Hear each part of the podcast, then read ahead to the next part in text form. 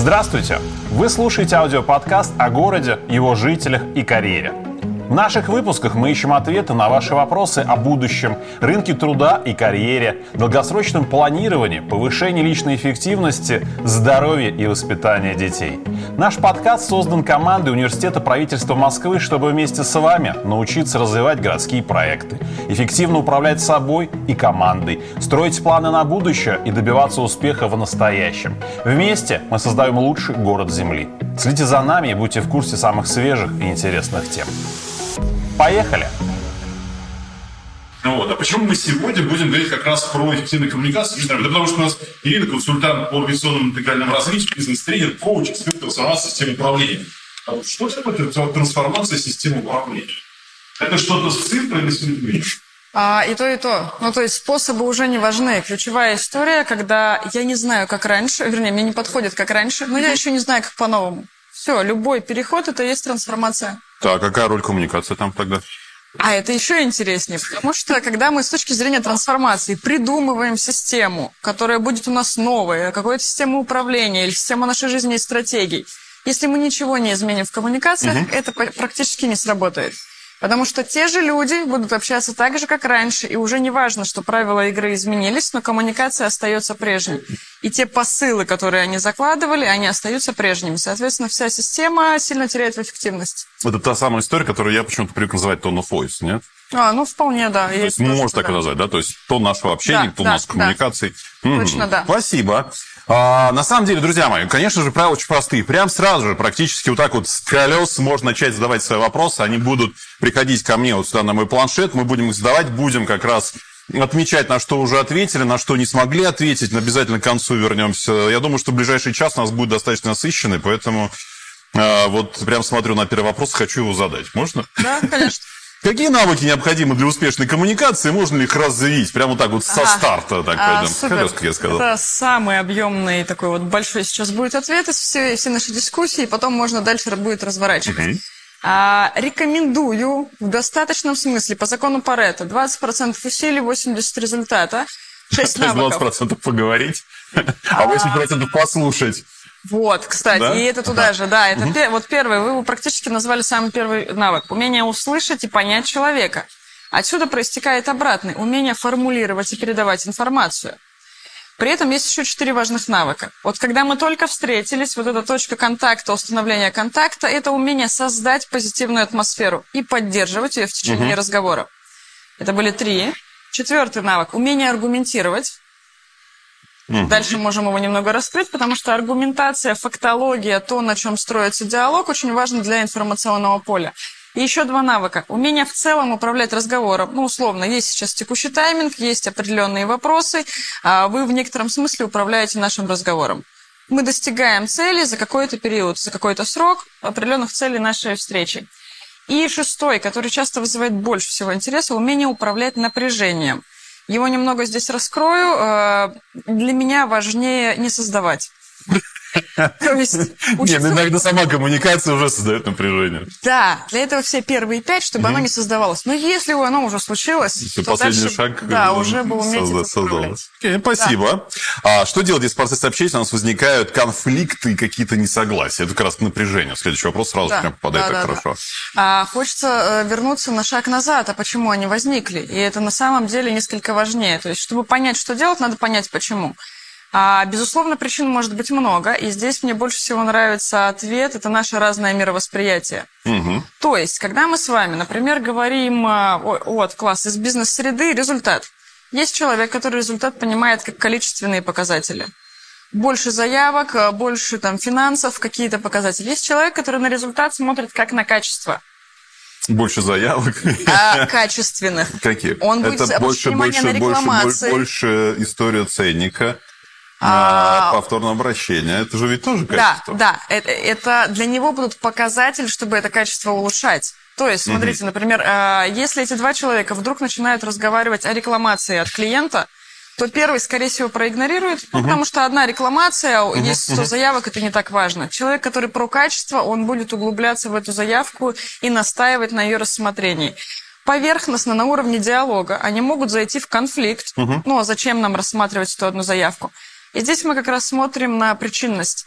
А базово там вопрос ценностей. Ну, то есть базово важно нам разное. И так происходит каждую секунду. Даже здесь, сейчас, когда мы с вами коммуницируем, а, вы исходите из своего поля ценностей, я из своего, и любая наша дискуссия, если она становится эмоционально заряженной, я рекомендую искать причину. Ну, то есть, а о чем мы на самом деле дискутируем. Вряд ли о погоде, о кофе или чем-то другом. Скорее всего, там ценности. Ну, здесь как раз понимаю, что это разные люди, да. разные стили да. разные типы, типы личностей, и как раз история того, что они привыкли коммуницировать в разных, наверное, ну, скажем так, средах коммуникационных. И нет? это тоже да. А тогда я вопрос, как научиться адаптироваться к ним? Адаптироваться к чему именно? Вот, вот к, к, этим, к этому зоопарку личности, который можно встретить, я его так назову. А, хорошо. Э... Я не буду говорить там деструктивные, конструктивные и так далее. Вот они разные. Вот как к ним адаптироваться? Вот, чтобы их понимать, может быть, да. на одном языке говорить или переводить с птичьего на птичий и на другой. Э, Да-да-да-да-да. Смотрите, здесь мне очень нравится принцип, который я использую сама и как раз э, стараюсь доносить до людей. Уважение к инаковости. Инаковости. Инаковость. Другой Иные. отличается. Да. да. Ага. Любой другой, он угу. отличается. И вот эта точка моего уважения к этой инаковости, и еще а, принцип мне очень нравится, ну, я его назвала так, я тебя вижу видеть действительно того человека, который стоит напротив нас, угу. это старт для того, чтобы начать слышать друг друга, формулировать, задавать уточняющие вопросы. Опять же, а что вы имели в виду, сказав слово «результат» угу. или сказав слово «коммуникация»? И тогда одно это намерение позволяет нам уже разворачивать а, вот эту историю, а что же там с другим. Дальше, конечно, мы уже принимаем решение. Нам как с этой инаковостью. Мы можем сказать «спасибо», а, но у меня есть другие свои, мне с ними понятнее и проще. Это тоже окей. А возможно, в этой инаковости мы увидим как раз силу. Этот человек очень сильно может э, дополнять нас, ну, к вопросу об аргументации. Не каждый человек имеет э, способности к причинно-следственным связям вот в таком красивом виде разворота аргументов. Ну, есть творцы, им это вообще не важно. Ух, какой мне хороший вопрос сейчас пришел. Ага, сейчас, сейчас скажу. Да, да, да, и завершая. А, я встречаю другого, который классно аргументирует. И тогда мы можем создать тандем, и мы тогда будем совместно создавать что-то большее. Но для этого мне нужно, нужно заметить и уважать то, что есть у другого. А, вчера у нас был эфир про живые команды, в том числе, да, и угу. про, мы так немножко их затронули. И здесь история. Я вот в коммуникациях э, должен со всеми коммуницировать. А, вопрос цели как руководитель. Задач. Цели а, давайте вот на эту, на эту да. территорию зайдем. Да? да, я как руководитель должен со да. всеми коммуницировать? Да. И со всеми эффективно? А вопрос, что для вас эффективно? Ну как, а слышать, давайте... слушать, вот о чем мы и говорили. Вот ради интереса, как вы лично понимаете, что коммуникация прошла эффективно? Ну, есть какая-то обратная связь, есть взаимопонимание. У нас есть, у нас есть послевкусие какую-то коммуникации, то есть нету такого состояния ядрен батон, что же случилось, почему Класс. все плохо. А, да, то есть как бы да. я про это. Я вопрос от руководителя сейчас задаю, да, то есть вот да, часто да, они да. с таким сталкиваются, и вопрос наш, наверное, сейчас помочь им в этой части. Вот, возможно, сейчас немного сбоку, но попробуем развернуть. Вы назвали свои индикаторы. Более того, каждый сейчас зритель может задуматься и написать в чате, какие угу. у вас индикаторы эффективной коммуникации. И тут мы получим первое разнообразие. Потому как вы, выйдя из коммуникации, скажете, а, мне важно послевкусие, а другой вышел из коммуникации и сказал, мы не достигли цели, она не была эффективной. И одна и та же коммуникация разными людьми будет восприниматься по-разному. Раз точка. Два точка. Вы назвали индикаторы большей из части отношений.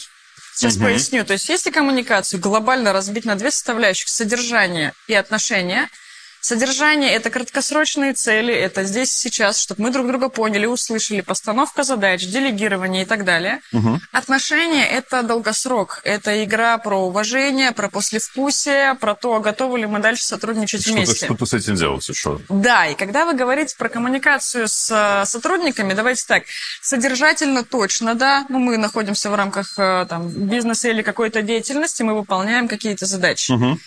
Как мы будем на уровне отношений дальше взаимодействовать, это больше вопрос э, к руководителю. И вот здесь интересно, э, где ответственность? То есть, э, если меня не слышат, ответственность за формулировку на мне. Это важно. Ну, то есть ты должен, прежде чем задать э, то, тему, тон, да. э, курс, ты должен об этом хорошо 10 раз подумать. А, А еще лучше подумать о том, кому вы это даете, потому что к вопросу услышать и понять. А, самый простой пример, как можно э, формулировать и передавать. Давайте даже в эту сторону посмотрим. Как можно себя диагностировать, как у нас с этим навыком. Просто подумайте, вы разным людям по-разному формулируете или нет? То есть адаптируете ли вы свое обращение да. к каждому человеку? Да. Угу. И вот э, упрощенка, которая много моделей, много разных типов людей, самое простое. Кинестетика, аудиал, визуал. Ну, там есть еще дигитал четвертый тип. Как там обычно бывает. Громко, направленно еще и добавил, вот, да? То есть, чтобы всем было понятно и до всех да. дошло. Угу. И когда вы ставите задачу, а перед вами визуалы, вы ничего визуально ему не изображаете. Давайте так, у нас аудиалов 5%. К сожалению, да. И, соответственно, человек отошел от вас и помнит 30% информации. Для этого, да, визуальные, э, вот э, почему клеят стикеры, там, почему делают доски обзорные, вот это для визуалов кинестетику нужно что-то ощущать, вот как, как Надо раз зафиксировать, записать. Да, угу. а есть еще дигиталы. Им нужны схемки модели. И очень классно, когда дигиталы... Еще ну, и в телефоне. Логики еще. Да. Угу. И вот дигитал приходит с Excel-табличкой, ну, все же понятно. Смотри, столбцы, строки, а второй сидит на это, смотрит, э, кинестетик, да, ничего не понимает. Э, и вот это самое простое. Формули... При формулировке мы для кого даем инструкцию сейчас? Угу. Из себя же чаще всего, как мы видим мир. Если мы видим мир модельками, и всем пытаемся дать эти модельки, на нас иногда люди будут смотреть вот так, не понимать, это как минимум одна из э, черт, и ответственность да, на нас. Я, я заметил, я любитель очень мозговых карт а, разных. Вот. И история как раз про мозговые карты. Мне проще быстро нарисовать, потом что-то поменять, э, мысли, гипотезы, вот это все структурировать, потом, когда ты ее выгружаешь, а, или распечатываешь, коллеги иногда так смотрят, Красиво. Да. Красиво, да. ну ничего не понятно. Да, да. Но это как раз вот наша правильная коммуникация, что их надо правильно продавать после уже, правильно? Там да. трансформировать их правильно в слайды и так далее. Окей. Да. А, хорошо, тогда идем дальше. Вот если мы берем все-таки сейчас такую замечательную историю, то тут о, тема про разные поколения угу. и коммуникации с ними. И э, внутри есть разделение вот этих аудиалов, кинестетик, визуалов? И так далее, или не имеет смысла. И лучше смотреть как раз на то, что если человек старой закалки, то там чисто вот текст. Если человек там, там X, Y, ну, Y вообще uh-huh. только визуализация, они же там из этого вообще только видео да, смотрят. Да. То есть, может, им как раз задача уже видео, видео-контент подавать, нет? А, и это тоже, да, то есть э, там, безусловно, эта модель остается, ну, то есть есть точно так же визуалы, кинестетики, uh-huh, uh-huh. аудиалы, все это работает. И вот в этих коротких роликах, если обратите внимание, там много направлено на все типы на самом деле, поэтому быстро схватывает. Но когда вы говорите про поколение, вот эта тема цифровой коммуникации, мне недавно сказали, что в цифровом этикете поставить точку в конце – это неуважение. Да. А некоторые удивляются. Ну, то есть для кого-то это нонсенс, когда я сообщаю людям, они говорят, как? Я не могу больше ставить точки. Nельзя быть точкой в коде. Это, да. это важная история из да. И получается, когда мы говорим про коммуникации, ну или вот самый яркий для меня был диалог а, из поколения иксов, такой предприниматель, и у него встреча с молодым зетом, он говорит, мне пишет и на ты обращается. И сообщение, да. И предлагает встретиться в каком-то кафе что с этим делать? И у него шок, он не понимает, потому что для него предпринимательство это договоренности, это уважительные отношения, угу. это вы, это вот ну целая угу. процедура. Для зетов этого всего нет. И там тоже, конечно, очень много появляется нюансов, а с кем мы общаемся и кто на той стороне. Вот э, в коммуникации, по сути, это дело, она, это же очень живая история. Э, на самом деле, если мы повторяем коммуникацию независимо от людей, это уже ограничение. Ну, потому что перед нами стоит уже кто-то новый, кто-то другой, совершенно с другим Ну, то есть мы не адаптируем, да, окей, да. спасибо. Да. Хорошо. Давайте довернем тогда вот сейчас тему, дойдем до как раз тогда... Мы говорили сейчас про, про старичков, наверное, да, так, иксы ну... и игреки. А вот как учить зетов этому? Как им прообъяснить, что коммуникация важна? И вот как объяснить, что она эффективно должна быть им важна?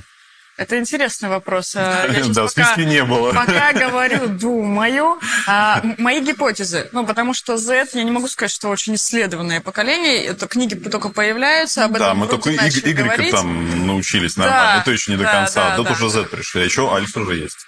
Да, это, это вообще пока отдельный мир и космос. А, смотрите, у Z, что я точно заметила, общаясь со многими людьми, которые прям работают с Z. У них много на смыслах, на хорошо ли мне, получаю ли я удовольствие. И, скорее всего, в коммуникации им отношенческая составляющая важнее содержательной. Угу.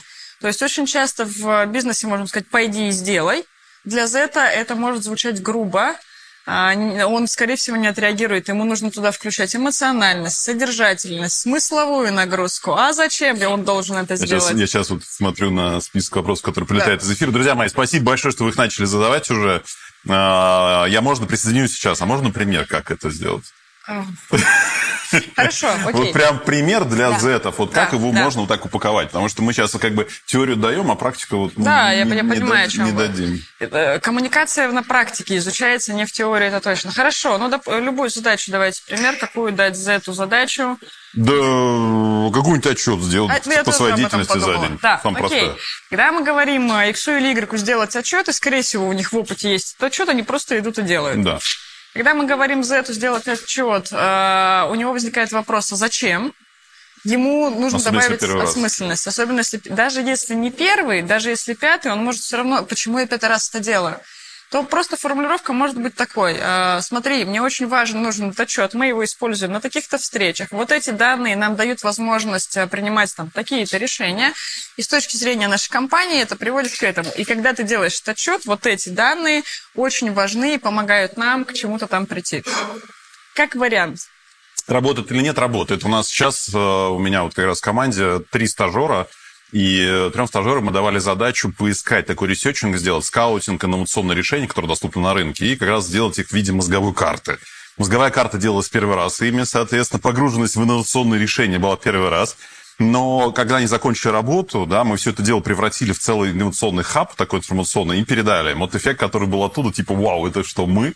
Да, друзья, это работает, и история как раз, которая была на старте, была как раз именно продана таким образом, что мы с вами собираем сейчас большую базу данных, которую потом трансформируем в большую базу для всего университета и подразделений, которые здесь работают. Эффект был, да, ребята делали это первый раз, делали это, ну, скажем так, для себя совершенно неизведанное поле вышли, сделали качественно, красиво, и сейчас вот университет теперь целый инновационный огромный хаб таких знаний. Вот. Супер. Это работает. Да, я, я могу подтверждаю эту историю. Да. Это и на XY тоже работает. Меньше. А, вы, может, не заметите у них восторга ровно в этот момент. Да. Они менее эмоциональны. Но с точки зрения даже исследований, когда мы работаем с руководителями, они берут эксперимент. И неделю ставят задачи в формате объяснения финальной цели. Это позволяет, дает критерии человеку mm-hmm. принимать решения, пока он выполняет задачу, потому что он понимает, зачем. А когда мы потом общались с сотрудниками, у них появилось чувство сопричастности. Это как есть э, пример. У уборщицы на космодроме спросили, что она делает. Она сказала, помогаю запускать ракеты в космос. Вот это сила сопричастности. И там вся энергия. А, сопричастность, я все время привожу пример такой хороший был у меня в практике, как раз а, как правильно разговаривать с людьми, чтобы они вдохновлялись, mm-hmm. да, вот мотивировались, все прочее.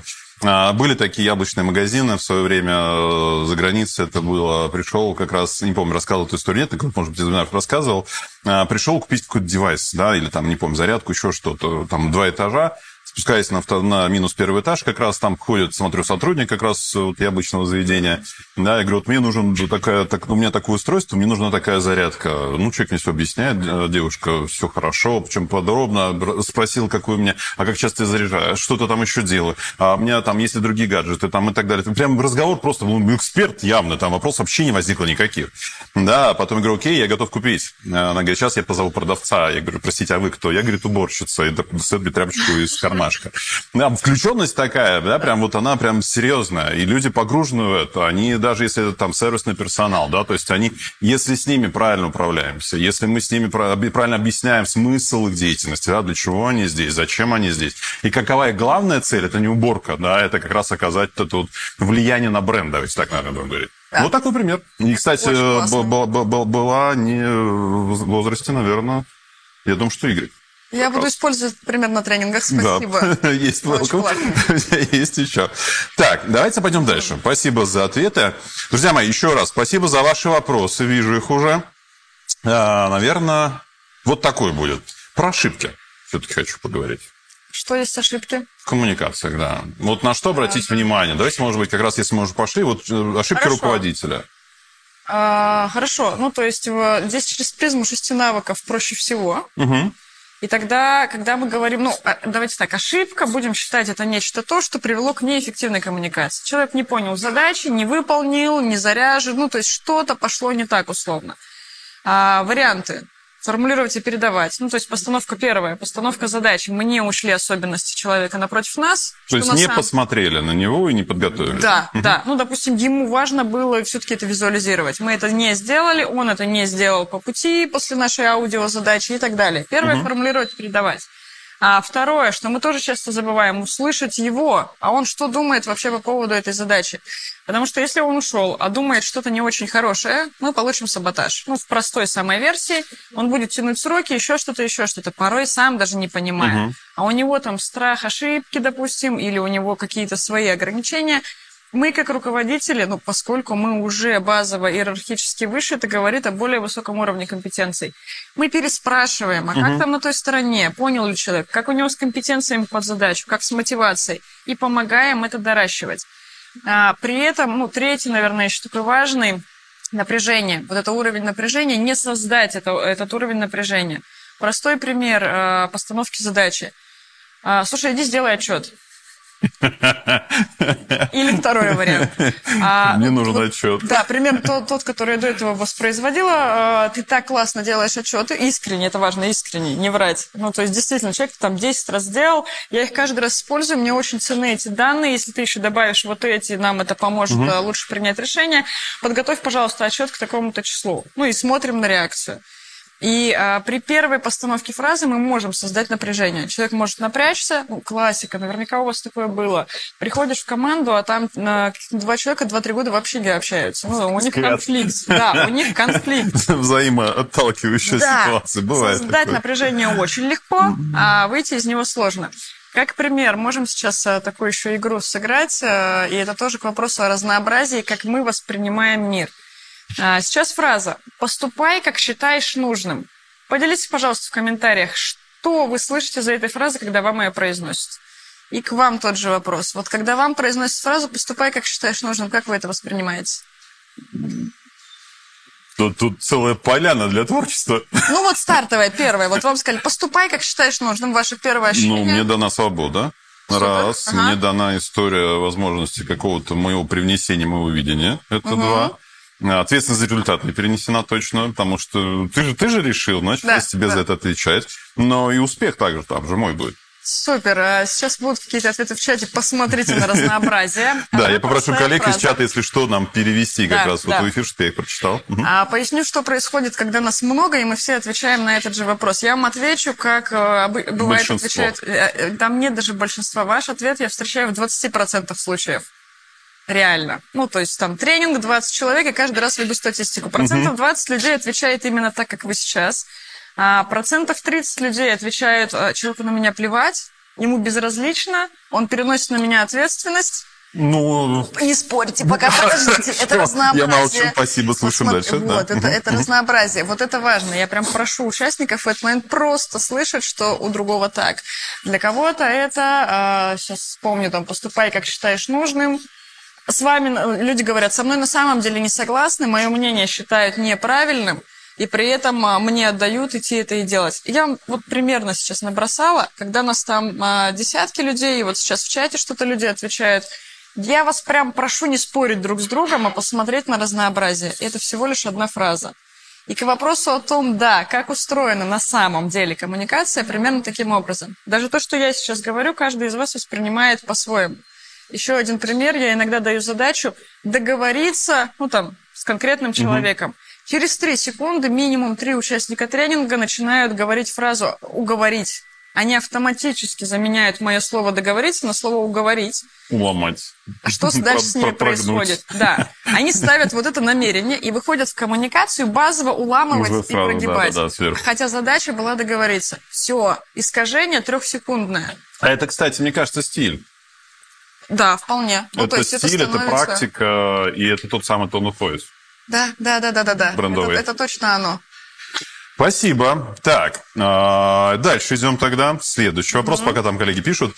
Э, как э, почувствовать, что коммуникация между, ну, скажем так, высшим менеджментом mm организации и медлами, например, и совсем рядовыми, да, да нарушена? И как продиагностировать эту историю? Потому что иногда сейчас у нас большой периоды, да, там, э, ну, большие периоды идут там с ковида, разные изменения оргструктур происходят, разные истории, связанные с э, там, изменением даже там рынков, да, там, да. направлений деятельности организации, устройства внутри организации, вот всего-всего прочего. Верхи видят по одному, середина видит по другому, низы вообще не понимают, что происходит. Да, да. Такое да, да, бывает. Да. Я вот много коммуницирую с коллегами и вижу, что такие истории, ну, сплошь и рядом, на самом деле. Те, те, те компании, те организации, которые перешли вот этот период ну, изменений, на каких-то мутаций mm-hmm. каких-то своих? А, это очень классный вопрос и достаточно сложный, потому что я не уверена, что есть люди, у которых эта система работает на 100% качественно. Вот он то дело, что я не чувствую этого. Вот, смотрите, ну, то есть по моей практике, что с этим можно делать? Вопрос о трансформации. Мы перевыстраиваем информационное поле э, команды, компании, как угодно назовите, то есть некое пространство, где есть более пяти людей, перевыстраивается инфополе. Как проверить, что с ним уже не окей? А, ну, такие быстрые два ответа, которые, как бы я поступила в моменте. Первый – это опрос. Опрос о каких-то тематиках. Ну, знаете ли вы цель там, компании, uh-huh, uh-huh. допустим? А знаете ли вы то-то? И люди просто отвечают, как они об этом мыслят, и вы увидите, скорее всего, большое многообразие восприятия, а, в котором вы увидите, что на самом деле то, что вы об этом думаете как руководитель, там люди даже не понимают. Ну, то есть первое – это просто задать вопросы о каких-то обобщенных э, правилах компании, как она сейчас живет, как у нас что-то происходит. Скорее всего, вы получите разнообразие ответов. А второе – информационное пространство. То есть самое базовое и важное – это общие какие-то встречи и собрания, где лидер, лидер носитель этой идеологии. То есть он каждый раз должен ее доносить. А раз в неделю, раз в месяц, при любом удобном случае. Там не должно возникать того, что я уже сто раз говорил. Нет, ее важно доносить разными формулировками, разными способами. И потом смотреть, опять же, ну вот мы через запросы работали, смотреть, как эта информация разворачивается. Дошла она туда, не дошла. Или второй способ, просто начать спрашивать людей, как у них там все устроено. И если вас начинают засыпать, ну если есть уровень доверительный, начинают засыпать предложениями, вопросами, угу. идеями, ящик вопросов, вот это снимает очень много информационных э, таких э, разрывов. Сначала это хаотичные вопросы обо всем, и их много – а потом из этого можно создавать систему. Условно, по вот этой тематике задают много вопросов. А давайте вот это в новостном канале будем постить каждую пятницу. Ну и так далее. То есть дальше создание системы под те каналы, которые уже есть, вопросы, которые уже есть. Ну вот это то, что я бы делала на практике. Ого-го-го-го-го. Да, окей, хорошо. Нехорошо вы говорите, окей, ну, хорошо. А, докручу. Да. А, есть история стратегии движения. Угу. В головах топов она есть. Да. Есть акционеры, которые на это учредители, которые тоже понимают и задают этот тон движения. Да, там mm-hmm. скорость движения, восстанавливают сроки, там, например, какие-то KPI там восстанавливают mm-hmm. и так далее. А, топы в этом крутятся. Да. Осознают, нанимают там дополнительно людей в команды там и так далее. А, начинается какое-то движение, но понимается в определенное время, что снизу гусеницы не едут. Угу. То есть есть тяговые усилия, которые не передаются на движение. Вот угу. что здесь делать? Очень большой вопрос. У меня сразу масса вопросов в ответ. Э, Я могу как-то, да, пофантазировать, либо посмотреть ну, на практику. Да, потому что Готов поотвечать деле... даже на них. Сейчас соображу. Э, ну, смотрите, там же важно понять, а почему это происходит. Это может даже быть вопрос не коммуникации. Коммуникация, большая часть. То есть прям уверены. Да. Хорошо. А ваша гипотеза, что там с коммуникацией? А есть история недопонимания и недонесения информации, например, между слоями. Угу. Раз, а э, что... сотрудников. Ага. А как вы думаете, что происходит у тех, кто внизу? Э, недопонимание, паника. что? Они не разделяются? А, паника вообще? Даже, паника. Даже вот так?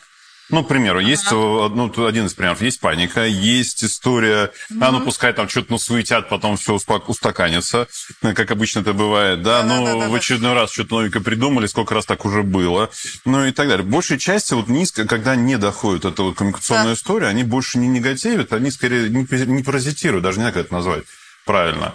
Они, а... они находятся в своем ритме, о, в своем да. стиле, в своем ритме, Они на себя наверное. не приземляют Нет, они не разделяют вот. вот это движение, которое да. есть наверху. Супер. Вот они не соотносят с собой. Да.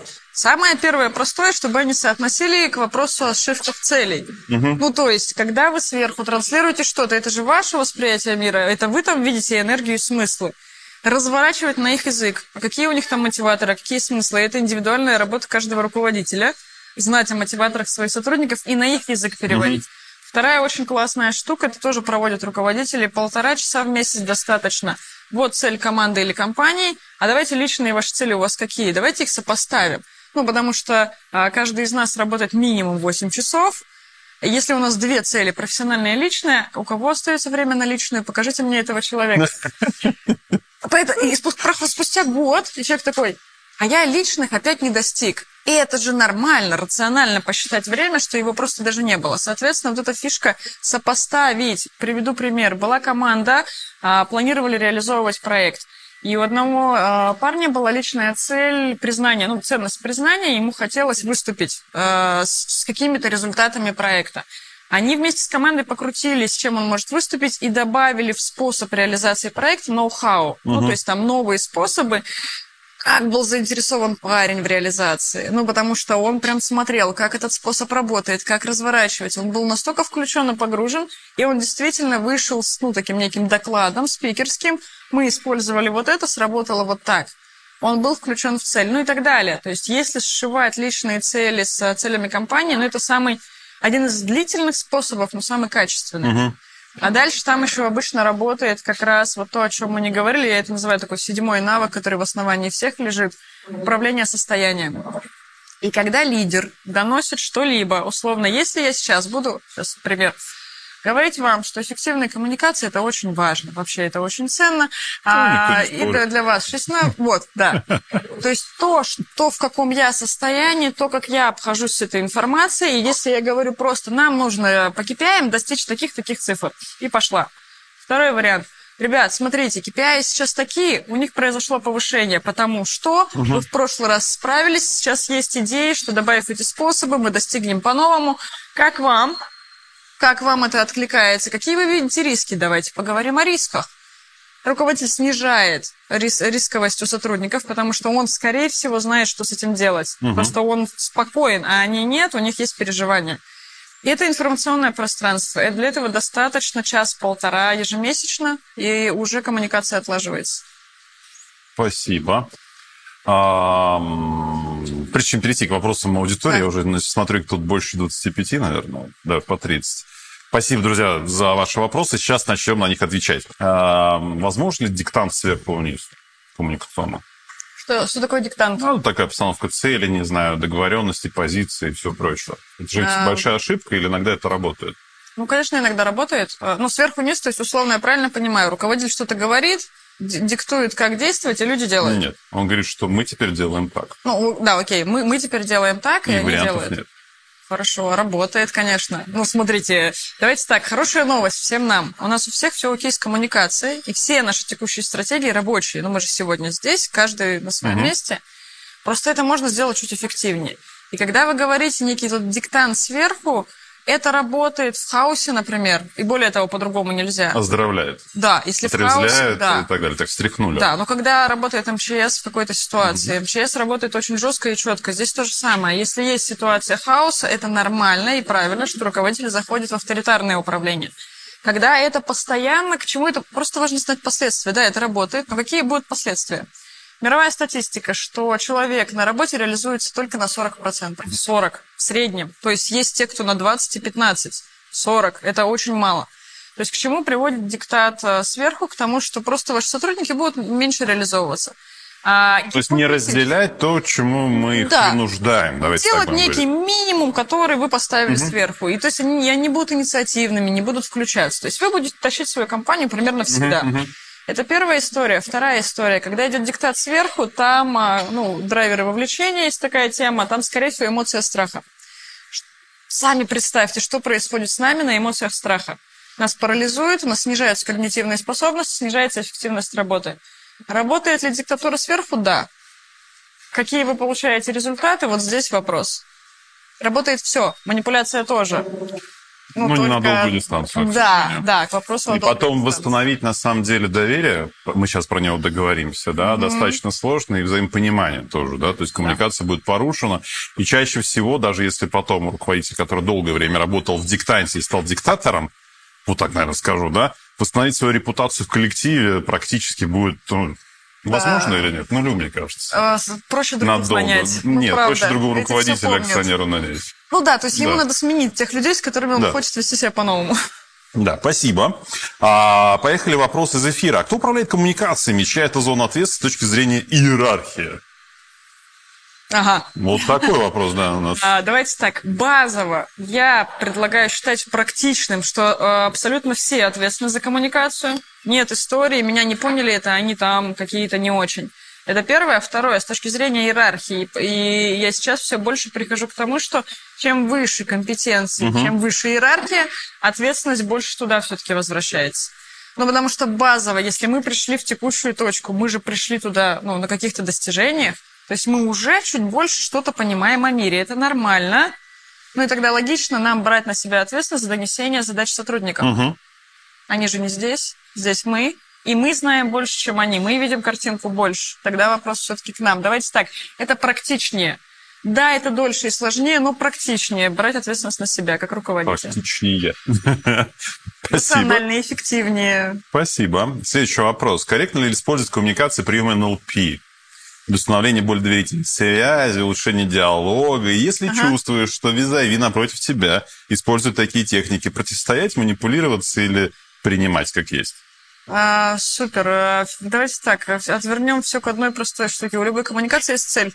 Угу. И когда мы в нее вступаем, мы можем быть на плаву коммуникатора, который нами там рулит и управляет. Но, допустим, мы доверяем этому человеку. Но это близкий человек, я в полном доверии, я спокойно могу... За... Я вижу манипуляцию, но спокойно в это играю. Там, это тоже окей. А про корректность а, это вопрос этики и принципов каждого из нас. Возвращаясь к содержанию отношениям, если я нарушаю взаимоотношения, со мной человек во второй раз просто не встретится. Да, я могу такой выбор сделать, но я лично для себя, как э, коммуникатор и общаясь с вами здесь, э, точно транслирую позицию долгосрочных взаимодействий mm-hmm. друг с другом. А, и тогда к вопросу о манипуляции и НЛП. Ну, давайте так. Я как коуч использую НЛП при подстройке. Ну, потому что у меня есть конкретное время, мне проще быстро подстроиться, чтобы клиент зашел в доверие. Намерение, с которым я это делаю, на мой взгляд, позитивные. Ну, то есть они положительные. Я не разрушение тем самым несу, а несу что-то важное для нас обоих. И тогда вопрос только к вам. Зачем вам коммуникация и почему вы хотите использовать манипуляцию? А, ну, у каждого свои цели в этой истории. Вот, смотрите, я, я согласна. Вот я же с вами согласна. У каждого свои. То есть я, у меня больше задача раскрыть последствия э, текущих стратегий коммуникации. А для такого, для повышения вашей мотивации посмотреть в эту сторону.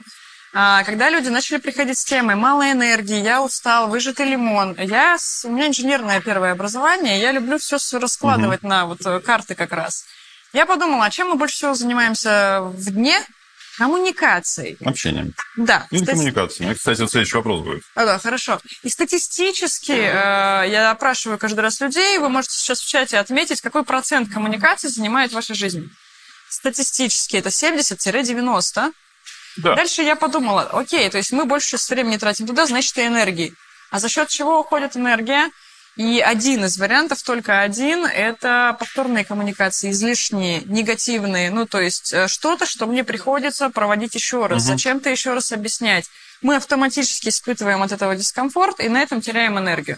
Это один из вариантов, где эта энергия. И к вопросу, когда мы говорим про манипуляции, НЛП и прочее, Замерьте с вами-то что? Давайте так, детектор лжи работает на том, что нам физиологически сложно врать. То есть если человек врет и начать давить ему на руку, она легче отпустится. У нас мышцы ослабевают в этот момент.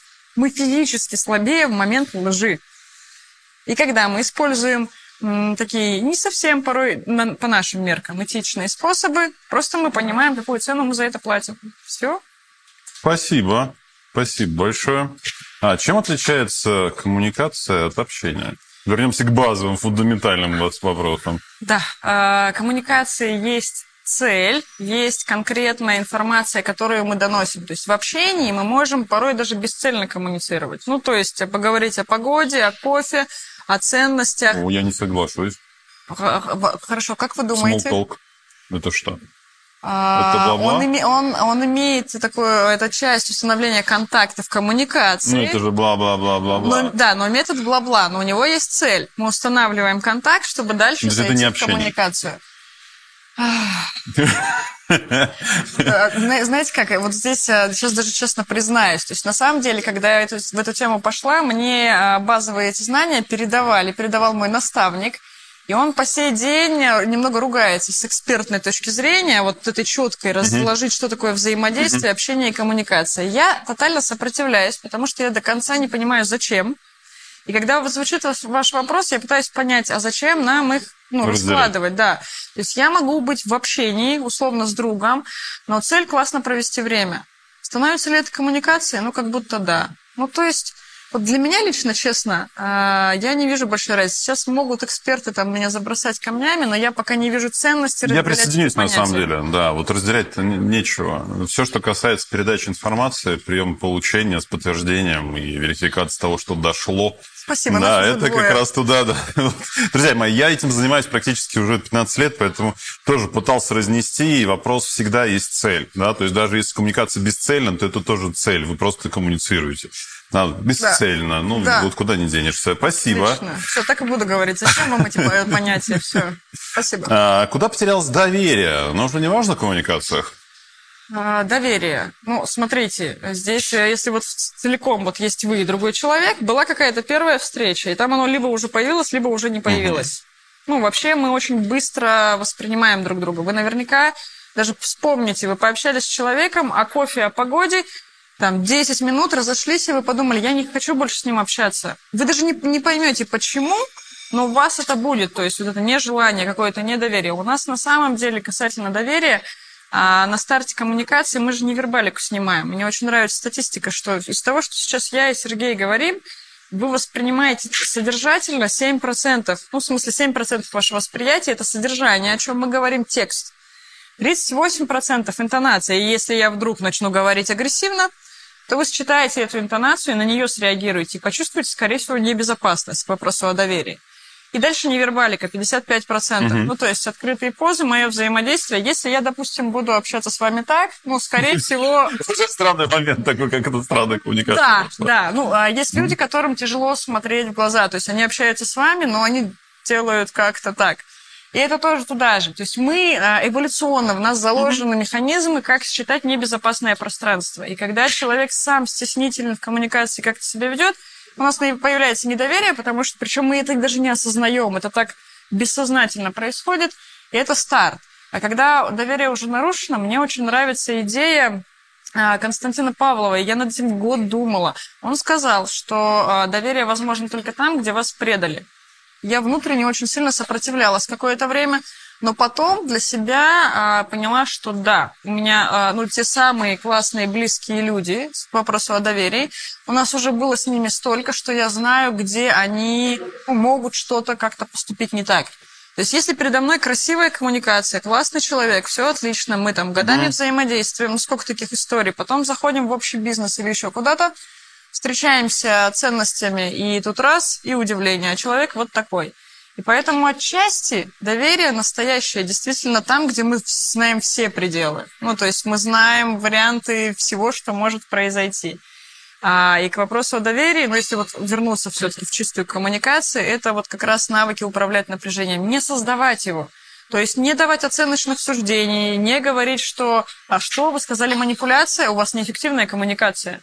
Вот что сейчас почувствовал человек, который так мыслит. И я точно стараюсь так не делать. Ну, к вопросу о том, а, что он на той стороне. И доверие имеет больше шансов появляться в таком варианте.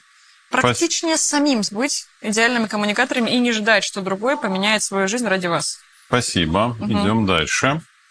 Ох, вопросы какие. Я прямо это самое, вот прям, давайте, наверное, с него пойдем. Расскажите, какие есть техники по возврату в спокойное состояние, возврату к конструктивному диалогу? Где о них можно почитать? Ага, классный мой любимый вопрос. Я в эту сторону как раз планирую а, развиваться. Есть ну, такие базовые, простые э, штуки. Вы сейчас, по сути, говорите про управление состоянием. То есть, когда уже есть, э, опять же, создать позитивную атмосферу невозможно, если с вами не окей. Допустим, угу. я опоздала, пролила на себя кофе, и прихожу сейчас э, к Сергею. И я, мягко говоря, в напряжении, и, соответственно, я уже не могу создавать позитивную атмосферу. Тогда вопрос управления состоянием. Наше состояние, если очень просто сказать, мы вообще состоим из трех глобально элементов. Наш разум, ну, интеллект, восприятие, наши эмоции, наше тело. Угу. Вот, все очень просто. Состоянием управлять э, практичнее всего на уровне эмоций и тела. Ну, то есть даже на уровне тела, ну, дыхание, извините, это уже заезжено, но это самое простое. То есть даже по простым техникам дыхания люди за 10 секунд успокаиваются. А второе, эмоции. Здесь вот эмоциональный интеллект очень важен к вопросу о состоянии. Все навыки, о которых мы сейчас говорим все это время, это в некотором, в некотором смысле внешние навыки по отношению к другому человеку. И они, к сожалению, будут плохо работать, если мы не окей с собой. То есть, если я в диалоге раздражаюсь, напрягаюсь, испытываю какие-то там определенные ощущения, другой человек э, напрягся, у него ярость, а я, не дай бог, эмпат, я снимаю эту ярость, я не понимаю, что с ней делать, мы вместе не окей, и мы заходим в конфликт. То есть если вы совсем уже на пике, останавливаем контакт вот сразу. Ну, то есть дальше все знаем, что будет. Мы наговорим друг другу неприятностей. Uh-huh. Останавливаем контакт, возвращаем состояние и, и э, идем обратно в коммуникацию. Про состояние, ну, то есть очень много способов, и все практики на работу с эмоциями и телом направлены на работу с состоянием. Спасибо. Эмпатию затронули. У меня был такой вопрос, да. сейчас как раз его поднимаю наверх. Как эмпатия влияет на эффективность коммуникации? Как вообще ей научиться-то можно? Вот давайте честно скажу, я еще исследую тему, можно ли научиться. Правда, я до конца не понимаю, это как-то там сильно с детства, это насколько сложный навык. Но с позиции как влияет, очень сильно влияет. То есть э, большое количество людей эмпаты. Вы можете как раз в чате там отметиться, если вы считаете себя эмпатом. А, а второе, я обычно эмпатам задаю вопрос, э, кому с этим тяжело? И минимум 50% эмпатов отвечает, мне с этим тяжело. А моя гипотеза, она основана на вот такой есть модель Голмана из эмоционального интеллекта, э, я пытаюсь объяснить эмпатам, почему им тяжело, пока они говорят, да, все именно так. Поэтому давайте попробуем. Но легче не становится, да? А, нет, почему? Там они, когда начинают учиться управляться собой, смотрите, что происходит. Условно, если у меня возникла э, какая-то моя эмоция, я с ней не знаю, что делать. Ну, потому что в детстве я разозлилась, ударила Пашу, я правда в детстве ударила Пашу машинкой. И в этот момент на меня накричали, сказали, что так делать нельзя. Но мне же не объяснили, что злиться можно, это нормально, а вот Пашу бить не надо. Ну, то есть в норме мы ребенку сообщаем. Как бы злиться окей, смотри, что можно со злостью делать, ну, чтобы Пашу угу. не бить. И получается, что у нас закрытая история многих эмоций, и там есть э, маленький лайфхак. Мы не можем испытывать позитивные эмоции, если подзакрыли негативные. Угу. Они все имеют одинаковый канал передачи. Давайте так. И когда э, эмпаты чувствуют эмоцию другого человека, а, базово, во-первых, если они в себе знают пять эмоций и не больше, они ее интерпретируют угу. и грусть назовут печалью, а это разное, правда разное. А, это первое. А второе, что с ними происходит? Они считывают эту эмоцию, начинают испытывать то же самое, и возвращаемся. Я не знаю, что мне делать собственной яростью. Ну, я не умею. Ну, куда, куда, ее, куда ее применить, да. да? Или самое простое. А, был грустный человек, к нему пришел друг эмпат, послушал грустного друга и такой, и тоже грустно стало, а поскольку я, как эмпат, не умею со своей грустью ничего делать, мы грустим вдвоем.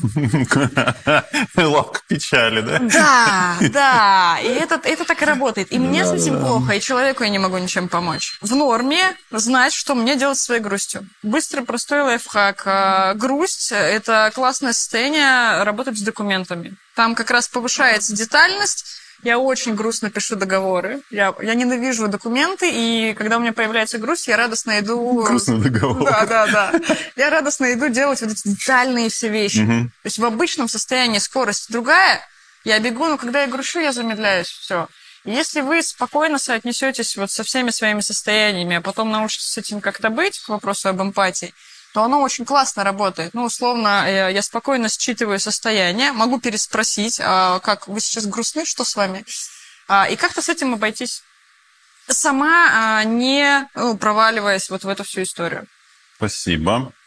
Интересный вопрос. Для того, чтобы наладить эффективную коммуникацию, надо же не только думать и владеть темой, но и включать связь язык, мозг, язык.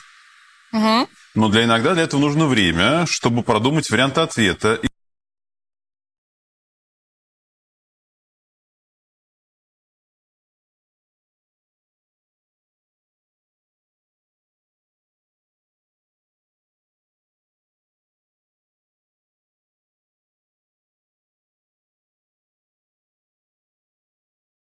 для вопросов. Как заполнить эти паузы, чтобы эффективно проанализировать полученную информацию? Бывает же, что стороны затягивают свои паузы, и разговор разваливается, невербалика там начинает выходить Ого. на первое место. Да. Вопрос очень интеллектуальный вот прямо отсюда. Ну, то есть это как раз а, часто люди, которые мыслят моделями, и им угу. нужно вот этот весь анализ разложить. А, сейчас соображу, я тоже долго жила только из головы, то есть если я в этот момент... Так я могу, я, скорее честно признаюсь, что я сейчас думаю, ну, то есть, э, окей, да. я правда получила какую-то необычную информацию, либо я буду задавать вопросы, чтобы быстрее в этом разобраться. То есть, смотрите... Нет, давайте, давайте да. детализируем все-таки. Я сейчас помогаю. Это, это мой секрет, да? Давайте детализируем. Начинается рассказ как раз вот по, по факту, да? Ты начинаешь параллельно думать, задаешь вопрос в повествовании своего думания, например, получаешь дополнительную информацию. В этот момент у тебя голова да. начинает там что-то доанализировать. Ты говоришь, отлично. А давайте теперь проставим акценты. Что важнее? Раз, два, и все. И ты Супер, выходишь да. в эту часть коммуникации, диалог продолжился, ты вроде бы с собеседником пообщался. Не манипуляция точно, да? Хотя а, слушайте, если манипуляция это считать любое влияние, то мы деле. влияем всегда. Да, это рассуждение. Да. Спасибо да, за, за, за помощь. Да. да, все, Сергей отлично ответил. Спасибо. А, как поддержать позитивную атмосферу в сложном разговоре? М -м, вопрос зачем? Да, вот я тоже смотрю, сложный разговор и позитив. Ну да, а он там будет как будто неуместный, ну потому угу. что очень странно позитивно общаться о действительно сложном. Я этот навык называю решать сложное по-человечески. А, иметь в себе навык выдерживать напряжение, соотноситься с ним и продолжать диалог. Ну, то есть там ну, вопрос не позитива. Зачем приукрашивать то, что базово уже там неприятно, возможно, для обоих? Я здесь тоже выбираю вот честный заход. Я начинаю разговор с этого. Да, это сложный разговор. А, возможно, я обозначу свои чувства, эмоции, что мне сейчас а, несколько там волнительно, или я переживаю, что мы можем зайти в конфликт. Мне бы не хотелось. То есть я обозначаю свою позицию. Человек может выйти ко мне навстречу открыто, может не выйти, это его выбор. И дальше мы как-то ну, пытаемся соотнестись. И здесь еще важнее слышать и понимать. Потому что если он сложный, то мы пришли со своим мнением. То есть если он сложный, есть вероятность дискуссии. То есть мы уже в разнополярных uh-huh. позициях. Если э, оба захотят правда услышать дру- мнение другого, у нас гораздо будет точек для выхода и развития. Э, как только мы уходим, я прав, ну, условно, вы бы сказали, э, отличие коммуникации от общения. Я говорю одно, вы другое, и тут мы с вами, в общем, начинаем это обсуждать это автоматический разрыв коммуникации. То есть здесь очень важно собственное управление своим состоянием и честный диалог с оппонентом. Ну, то есть, а как у вас? Спасибо. Как найти общую тему? И понятийное поле или понять птичий язык. Вот так докручу. Ого. Так, про общую тему, ну спрашивать. Да, на самом Погуглите заранее про человека. Вот Сергей, можно загуглить, э, узнать, чем примерно занимается. И тем самым small talk, я так не делала, я просто сейчас придумаю, правда. Мне интересно, а, на самом деле, что про меня можно узнать. А, вот, гуглите, и можете как раз э, Сергей увидеть, как его видят другие. А, это ну, там простой вариант. А, а что с птичьим языком не так? А вот, ну, как, как, как понять, на каком языке говорить-то? На каком языке? Ну, это НЛП ну, это мы возвращаемся к сам, да. Да, да, да. А, НЛП и подстройка. Давайте так, если вы правда хотите э, как-то повышать коммуникации, тогда начните просто как инструментарием владеть разными способами. Найдите ну, визуал. Это та самая фундаментальная история, да? Да. Друзья мои, вот, и тренируйтесь. Спасибо. Я, на самом деле, хочу прокомментировать еще раз. У нас живой эфир – это история, ну, скажем так, живых вопросов от нашей аудитории. Мы фундаментально уже с вами подразумеваем, что у нас либо уже были вебинары по коммуникации, либо история уже сложилась с точки зрения науковой части. И сейчас мы полируем, по большей части, делимся опытом, делимся мнениями, делимся историями. Да. А, но все равно закладываем какие-то там части фундамента, маленькие так э, камешки тоже. А, идем дальше тогда. Давайте. А, вот интересный вопрос. Чтение мыслей. К какому виду, типа категории коммуникации можно отнести? У меня есть ответ. Когнитивные искажения. Сразу. То есть тебе показалось, что ты считал да. мысль Федора Петровича, и он в этот момент подумал то-то, то-то. Да. Помните ну, это, фразу да. «поступай, как считаешь нужным»? Да мы, ну вот вы относитесь Но я к 20%. мысль читал, вы же это имели в виду. А, а вы, и смотрите, там как работает. Вы думаете об этом таким образом, что, э, ну, это нормально, мне доверяют, иди и делай. И когда вы кому-то сказали так, а там на той стороне человек, который считает, что, что вы безразличны или что-то пошло не так, а он в этот момент А, Маг и волшебник, который считал ваши мысли, не переспросил и ушел думать, понял, что как вы... понял. Да, и все. Вот ну, я, я, я, вы я, же гуру коммуникации. Конечно. Я, я же мысли считываю. Да. Да, вот такое так бывает, друзья. Это ошибки, на которые мы наступаем, грабли, которыми не работаем. Спасибо. Спасибо за комментарий, на самом деле, за ответ даже большой такой. Как отвечать на негативные высказывания, поддерживая конструктивный ход беседы? А, самый простой ответ, который ну, чаще всего срабатывает, по крайней мере, в моей практике, когда мы составляем предложение из, из двух частей. Первое – присоединение. Ну, то есть как-то принять и согласиться. Ну, то есть, да, ты можешь сейчас злиться, или да, у тебя может быть такое мнение, и я понимаю это. И дальше продолжить, ну, уже в зависимости от цели диалога. А, Если это уже прям агрессивно и неконструктивно, бывает очень важно жестко ответить. Я в этом смысле использую жесткость через, невербалику. То есть коммуникационно я не перехожу никогда в оценочное или что-то еще, но я могу занять достаточно жесткую позицию. Был пример, мы работали с возражениями. Там Мгм. а, возражения, а, когда руководителю говорят, да кто ты такой? Ну, когда матричная структура управления, кто-то залетает с задачей, и ему сотрудник отвечает, да кто ты такой? И там у всех, кто вот в этой группе, с которой мы работали, поднимается напряжение, энергия, как бы послать человека дальше, потому что это сотрудник еще и подчиненный в этом смысле. Ну, в смысле развиваться. Да, да, да, да, конечно. И тогда, а, ну, мой простой пример, я коммуникационно никогда не выхожу на другие форматы. Я вам предлагаю в себе найти состояние взрослого, спокойного человека. То есть я даже позу тела в этот момент меняю. Тогда я могу сообщить, э, здравствуйте, ну, вообще меня зовут Ирина Мазикова, я не очень понимаю, к чему ваш вопрос. Могли бы вы уточнить, что значит, кто я такая? При этом я ну, сохраняю, э, выравниваю ранговость в этот момент, э, выхожу на равные позиции и не даю уйти себе в э, позицию э, ну, там, крика или что-то еще, или позицию, наоборот, такой жертвы. Спасибо.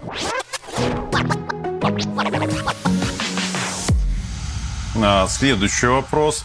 Хотелось бы узнать об особенности коммуникации в удаленных командах, которые вообще никогда не встречались в оффла- в офлайн. Ага. Это вот наследие ковида, наверное, у нас Да, да, да, да, все-таки накрывает еще. Там есть очень высокая часть, которую мы потеряли. Я не понимаю пока, как это восстановится, невербалика. Мы же часто без камер, или мы видим только полтела, а мы на физиологическом уровне, у нас есть потребность снимать невербалику. Поэтому доверительные взаимоотношения тяжело выстраивать на удаленке, на мой взгляд, ровно поэтому. То есть нашему мозгу мало информации о другом человеке. И здесь из, ну, там, из как раз компаний клиентских, с которыми я работаю, лучшие способы – это индивидуальные встречи руководителя. Для начала онлайн, а, хотя бы раз в неделю с каждым там сотрудником он общается, встречается, говорит о целях, о состоянии, а кто, как, о чего. Ну, то есть какой-то диалог, чтобы понять, что происходит на той стороне и соотнести, соотнести с самим сотрудником. Внутри самих команд, ну, я очень люблю ретроспективу. Ну, то есть хотя бы раз в пару недель вся команда собирается, час-полтора, и набрасывает, что у нас было хорошо, а что нам можно улучшить. Даже этого достаточно, чтобы сохранять вот эту потоковость и взаимодействие. А что бы сделать по-другому? Еще третий вопрос я иногда Что добавляю. сделать по-другому? Ну, по сути, сделать иначе? улучшить? А, ну да, это, это немного просто другая методология вопросов. Что оставить, а что, там, что, да, что, было изменить? хорошо, что, Что стоит улучшить, а что иначе? можно сделать по-другому. Ну, окей. Очень Заставляет часто... по, по- по Да. голову двигаться внутри. Отлично, вот даже три вопроса. И тогда у вас команда начинает больше взаимодействовать. В общем, добавить человечности в этот онлайн. Спасибо.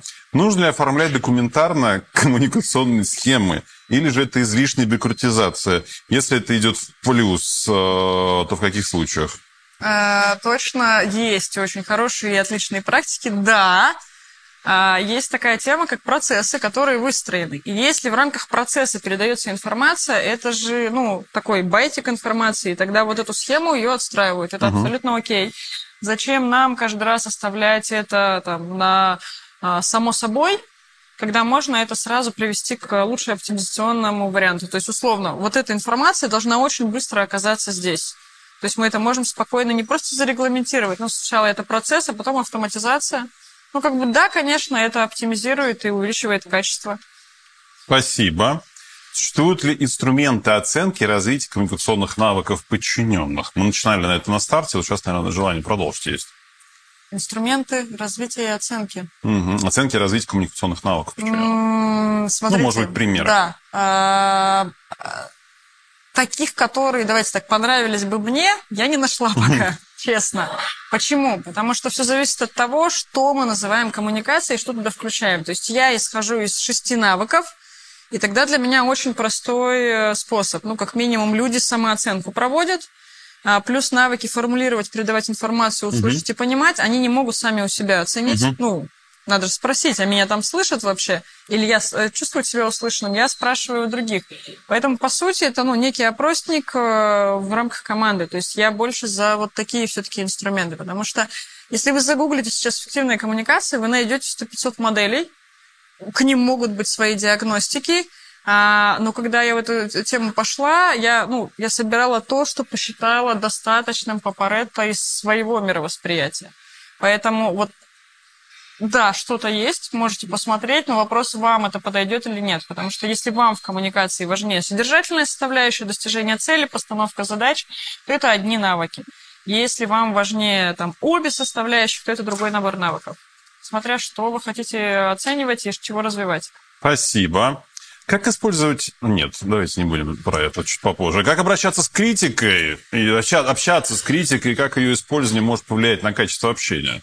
Вообще можно критиковать в общении? Как правильно критиковать в эффективной коммуникации? Угу. Слушайте, любая критика в часто принятом, э, принятой нами форме – это оценка другого.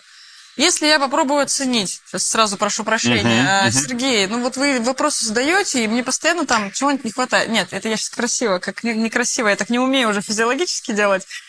Не, вопрос часто не Сергей, в кассу, вы плохой интервьюер. Да. Вот смотрите, вы плохой интервьюер. Да. Прошу прощения, это неправда. То есть, смотрите, как только я сообщаю, что с Сергеем что-то не так, я автоматически поднимаю уровень напряжения, и моя критика мимо Сергея пройдет, и я еще получу в ответ словесный удар, и это нормально. А, почему так работает? Потому что что значит критика? Мы считаем другого каким-то неправильным. В смысле? Человек прожил свои 20, 25, 30, 35 лет. Уважение к инаковости. Он имеет свой опыт. У него есть свои, кто его понимает. И если мы сейчас в дисконнекте, со мной все окей, и с ним все окей, то есть автоматически сообщать ему, что с ним что-то не так, ну, это ну, неэффективно, что ли. Я могу сообщить, что у меня в связи с этим возникает, то есть какие для меня последствия имеют его действия. И тогда для него это будет экологично. Ну, там, допустим, Сергей, тоже сейчас фантазия, а, когда вы задаете вопросы, а, что, например, ну, у меня остается ощущение, что я не, на, не до конца на них отвечаю. Тоже сейчас фантазия. То есть я сообщаю ровно о том, что со мной, Дальше выбор Сергея, как он с этим обходится. И поэтому к вопросу о критике, если вам дают ее оценочно и в лоб, э, ну, я не сторонник ну, оставаться в такой коммуникации. Я, скорее всего, сообщу, что подожди, давай перейдем с оценки меня и что со мной не так, на то, чего хочешь ты что не нравится тебе. И это способ перейти в конструктив. А как вам с этим быть? Просто принимайте решение. Оно попадает, ну, как-то вы хотите с этим зеркалом соотноситься или нет? Мы же развиваемся только об других людей, поэтому абсолютно нормально uh-huh. слушать, что они про нас говорят. Я тогда это понимаю. Дальше я думаю, мне это насколько важно. То есть я готова что-то с этим делать? Допустим, нет. Или да, окей, интересно, я бы вот это у себя поразвивала. И тогда это выбор за вами каждый раз. Спасибо. Я смотрю еще вопросы из социальных сетей у нас прилетало. А, вот хороший момент. Все-таки давайте зайдем туда. Хотел угу. а, немножко попозже, но задам сейчас. Ой, существуют техники и методы разрешения конфликта коммуникации. Как использовать, э, скажем так, улучшение отношений? Вот мы сейчас туда продолжаем. То есть вот у нас есть э, история конфликтов, которые есть э, да. в команде, в проекте, в, не знаю, там, в коллективе, да, вот они могут идти во благо коммуникациям?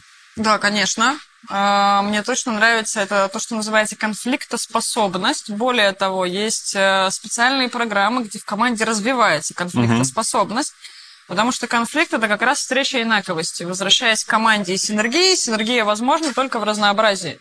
Ну, соответственно, моё, моя способность воспринимать э, что-то оборотное, что там не бьется со мной, э, и дискутировать, и находить новые варианты, учитывая интересы обоих, это очень ценно и классно. Другой вопрос э, это конфликт конструктивный или деструктивный. То есть мы уже перешли на личности, и там э, это, это испортило наши взаимоотношения. Или я очень спокойно, э, не принимая на свой счет, отношусь к мнениям другого. Да. Спасибо. А, вопрос в контексте. А, сейчас вот нет. Сейчас все-таки начну с этого. Ага. А как влияет культурный контекст на коммуникацию и какие могут быть культурные различия в эффективной коммуникации? А, да. Для эффективной коммуникации. Да, это, это масштабный вопрос. Буквально вчера я там сама хожу на обучение, мы разбирали вот эту тему культуры, восприятия. Слушайте, вот самое простое, э, вернее, самый простой пример, на котором это разнообразие есть, например, Япония. Там такой набор правил, а, которые мы, важно, чтобы мы соблюдали в коммуникации, потому что мы можем даже не понять, что мы что-то сделали не так, нам об этом не скажут, но просто с нами перестанут взаимодействовать. И поэтому, безусловно, да, есть, потому что с детства, там, э, находясь в определенной культуре, мы идем, движемся в рамках этой культуры. И, конечно, дальше мы все события и действия так или иначе соотносим и интерпретируем из своей культуры.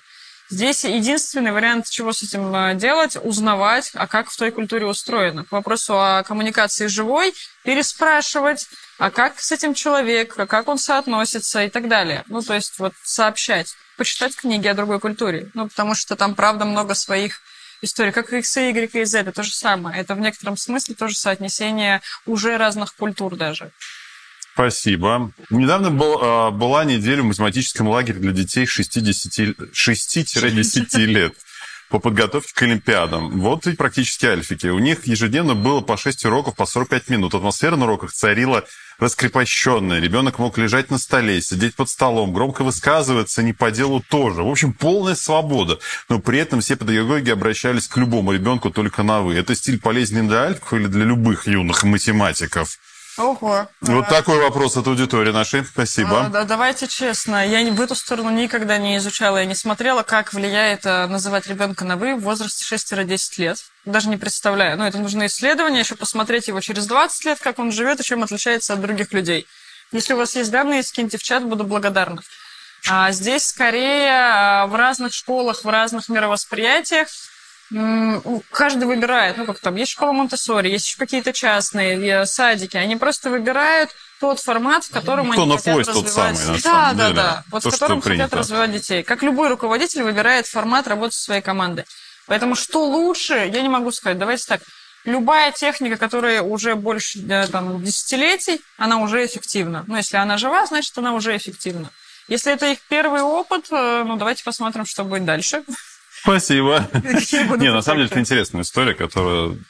Я себе записал этот момент. Я на самом деле много думал, как общаться с ну, со студентами, например, да, у меня тут mm-hmm. был два потока, и э, мне почему-то приятно на «вы». Да, вот как-то это уважительная история, да, это взрослые люди, это некий тон, это уважение, прежде всего, там, и свое, наверное, какое-то, mm-hmm. к себе в том числе, да. А иногда выбивает, конечно, там правила, которые там ложатся на студентов, в том числе, там, вставать в аудитории, как преподаватель ты так это, ой, uh-huh. что-то когда там покосился, ну это же тоже коммуникация стартовая. Да. Ты сразу, вот мне, например, вот история как раз, когда встают в аудиторию, наверное, это правильно, но для меня это прям сразу внутри неприятно какая такая история. Что-то не так, я себя чувствую неуютно, да, да. то есть как-то вот, я прям, такой барьер становится, вот точно я сейчас понял, прям барьерное такое да, отношение. Да.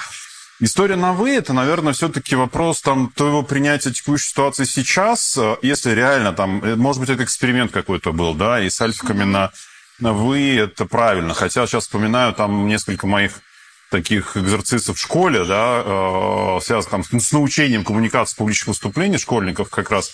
Честно скажу, на вы был комфортнее. Даже это не степ какой-то был, для них это было, прям понимаешь, какой-то статус, то есть важность да, этих людей. Да, вот, да, может быть, поэтому сейчас вот дошло, э, мысль докатилась. А, следующий вопрос. Как общаться с токсичным коллегой? Зачем вообще вы с ним общаетесь? А можно я немножко быстро отвечу, не буду мучить? Давайте. А, друзья мои, у нас есть несколько вебинаров на эту тему. Если интересно, я обязательно попрошу коллег прикрепить ссылочки к ним в телеграм-канале не пропустить эти вебинары. Мы постараемся очень емко вообще про все это дело рассказать. Как быть, про а, всякого рода товарищей, которые токсичные, про всякого рода э, ответные, да, там, контратветные меры, которые можно с ними предпринять и так далее. Все про токсичных, про токсиков там. Посмотрите, вот прям, чтобы мы не отнимали эфир сейчас, поэтому у нас следующий вопрос. Угу.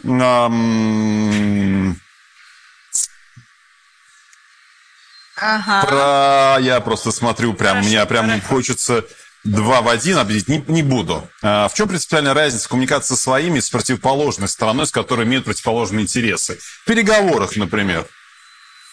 Вот так вот. Переговоры отдельная большая тема на самом угу. деле, потому что там э, ну, некий набор своих правил и так далее, и так далее. В переговорах, ну, давайте так, переговоры вообще появляются ровно тогда, когда у нас разные интересы. Угу. Ну, то есть автоматически. А даже если мы в чем-то совпадаем, но все равно есть некое разнообразие.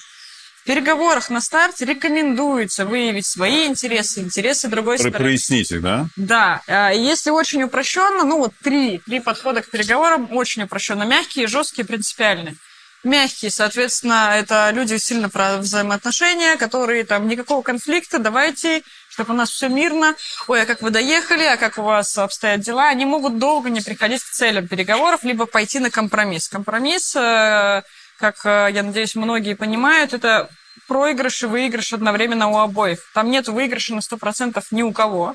И это мягкие. Нам проще сойти на компромисс, немного что-то получить для себя и разойтись. Э, жесткие. Обратная сторона, максимальное давление. Ну, понятно, что между ними есть диапазон. Максимальное давление и достижение собственных личных целей. Жесткие переговоры могут, с одной стороны, очень быстро пройти, с другой – очень долго. Потому что достичь общих целей и договориться невозможно, пока обе стороны начинают э, противоборствовать. Третий, как раз к вопросу, который ну, мне лично больше всего нравится. Принципиальный подход.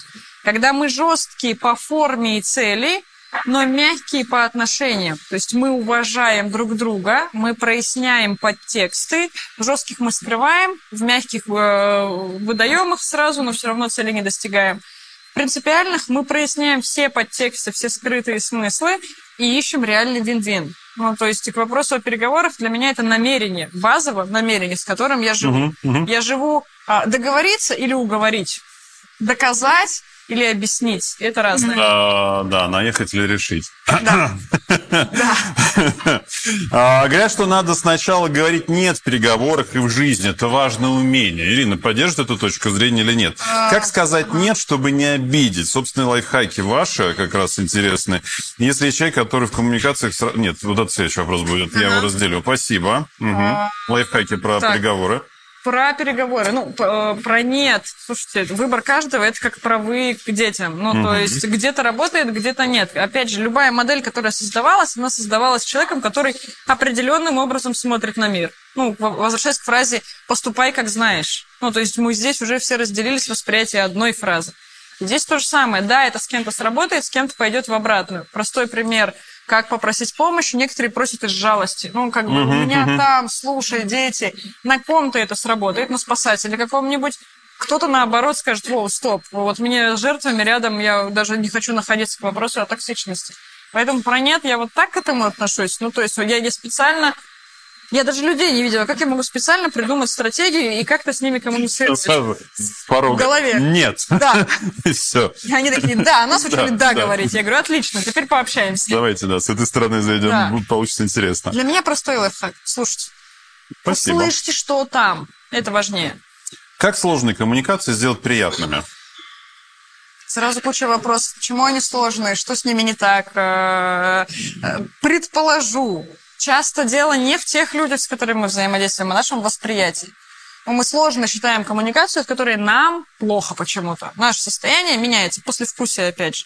Поэтому вопрос не к коммуникации, а к другим людям. Пока что большинство вопросов про то, что делать с ними. Еще раз возвращаю всех к вниманию на себя. Практичнее заинтересоваться собой, а как мне научиться формулировать и жить там с чем-то и как-то коммуницировать, и здесь, э, ну, возвращаясь туда же, вот эта сложность, это, а почему я так реагирую? Это же не он сложный такой. Если он также взаимодействует с кем-то другим, другому нормально с этим. Так может быть вопрос не к нему? Ну, практичнее просто развернуть на себя, почему мне сложно лично. Да. Но опять же, поступай как знаешь. Человек постоянно говорит фразу «поступай как знаешь», и вам с ним сложно. А на самом деле он, возможно, как Сергей, наоборот, имеет в виду очень благие намерения. Тогда вопрос э, к вам. Ну, почему вы так это воспринимаете? Почему для вас это сложность? Ну, вот хорошее продолжение для этого вопроса будет. Как общаться с человеком в жизни, который явно не прав? Ну, и для того, чтобы это скрыть, свою ложь, свою неправоту, он громко говорит, эмоционирует, дабы сбить с мысли. Какие методы тут могут быть эффективными? Угу. А, про не... Э, там два в одном, про неправоту и эмоциональность. Угу. У меня, конечно, часто большие вопросы про неправоту, ну, где истина и кто определил, что он не прав, тут как бы уже нюанс. Потому что если вы так думаете, А, ну, попробуйте посмотреть, почему он так мыслит. Ну, то есть там есть какая-то за этим правота. Может быть, вдруг. А второе, соображу, то есть если он не прав и он эмоционирует, ну, смотрите, когда человек уже эмоционирует э, на публичных выступлениях, когда идет тренировка ответа на вопросы, если в зале появляется эмоциональный человек, какой-нибудь такой защитник чего-то, и он эмоционирует, с ними на их ноте разговаривать нереалистично. Я в этот момент на самом деле замедляюсь, либо останавливаюсь и даю паузу тишины, чтобы человек своей эмоциональностью либо высказался, но нет смысла с ним вступать в, вот, в той же форме. Он высказывается, а дальше оптимальная тема аргументации, но если он продолжает эмоционировать, ему будет плевать на аргументацию, и он продолжит эмоционировать. Абсолютно это, я называю берсеркера коммуникация, когда ты там хочешь пробить, и все равно что-то да, говорят. Да. Хорошая тренировка, на самом деле, нужна для этой Эмоции истории. побеждает коммуникация. Да-да-да, спасибо.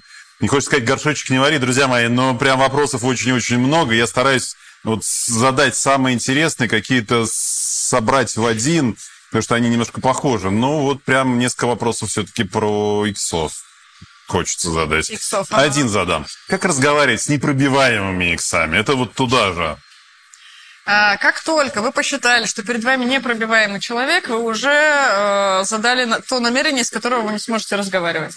Что вы его не пробьете, или наоборот, да. я хочу его пробить, продавить и так да. далее. И все, тон, тон задан и понеслось. И опять же, когда вы думаете, что человек непробиваемый, вы же к этому эмоционально как-то относитесь. Негативно, скорее всего. То есть он непробиваемый, это с ним что-то не так, и он плохой. Не получится коммуникации из такого состояния. А как только мы предположим, какой интересный человек, никакие аргументы на него не действуют. Интересно, а с какой стороны я могу зайти? И идете в коммуникацию с таким намерением, то это может сильно изменить ситуацию. Угу. Но для этого нужно себя вытащить из привычной роли мировосприятия. Спасибо. А, следующий вопрос. Вот такой. Может ли мир существовать, восприниматься без средств коммуникации? Ведь чтобы коммуникация состоялась, человеку обязательно нужно отреагировать на поток разных символов ему направленных. Так, сейчас, да. А, без средств коммуникации. Да, конечно, ну, может. Ну, может, да. все. Ну. Мы с вами помним пятницу на острове, да, как раз история, все равно да, коммуникация да, да. состоялась. И сразу же продолжение вопроса, и закроем ага. эту тему. А возможно ли коммуникация без других людей? Можно ли назвать коммуникацию разговор с самим собой? Вот да, тут дальше у меня тоже вопросы. Тогда мы как будто сильно возвращаемся в тему чтения мыслей и искажения. Да более того, готова спорить, каждый из нас эту коммуникацию строит. Вы сейчас по ту сторону экрана, слушая нас, в голове мыслите и где-то даже, возможно, с нами спорите или соглашаетесь. Это у вас Я думаю, что здесь спорят, судя по вопросам, прям а, даже спорят? есть, да, О, да, супер. споры есть. Вот это а. я больше всего люблю, отлично. Особенно споры. То есть вы уже, по сути, устроили себе в голове коммуникацию. А дальше в чем сложность? А зачем? Ну, то есть какой эффект? А, это, во-первых, отнимает энергию, просто это факт. Сейчас споров будет угу. еще больше. Я люблю, когда есть дискуссия. А, а второе, когда вы эту коммуникацию создаете не в голове, а с реальным человеком, не в фантазии, что он мыслит об этом мире, как он его видит, и вы уверены, что вы это знаете, вот как только вы выйдете из этого простите, немного панциря и рамок все-таки, что э, там может быть что-то иное, то мир может качественно измениться, и другие люди оказаться вообще-то неплохими ребятами. Абсолютно. Вот примерно так. Спасибо. Вызвали к начальнику. Вопрос неизвестен, что стоит сделать за 2-3 минуты, пока поднимаешься наверх.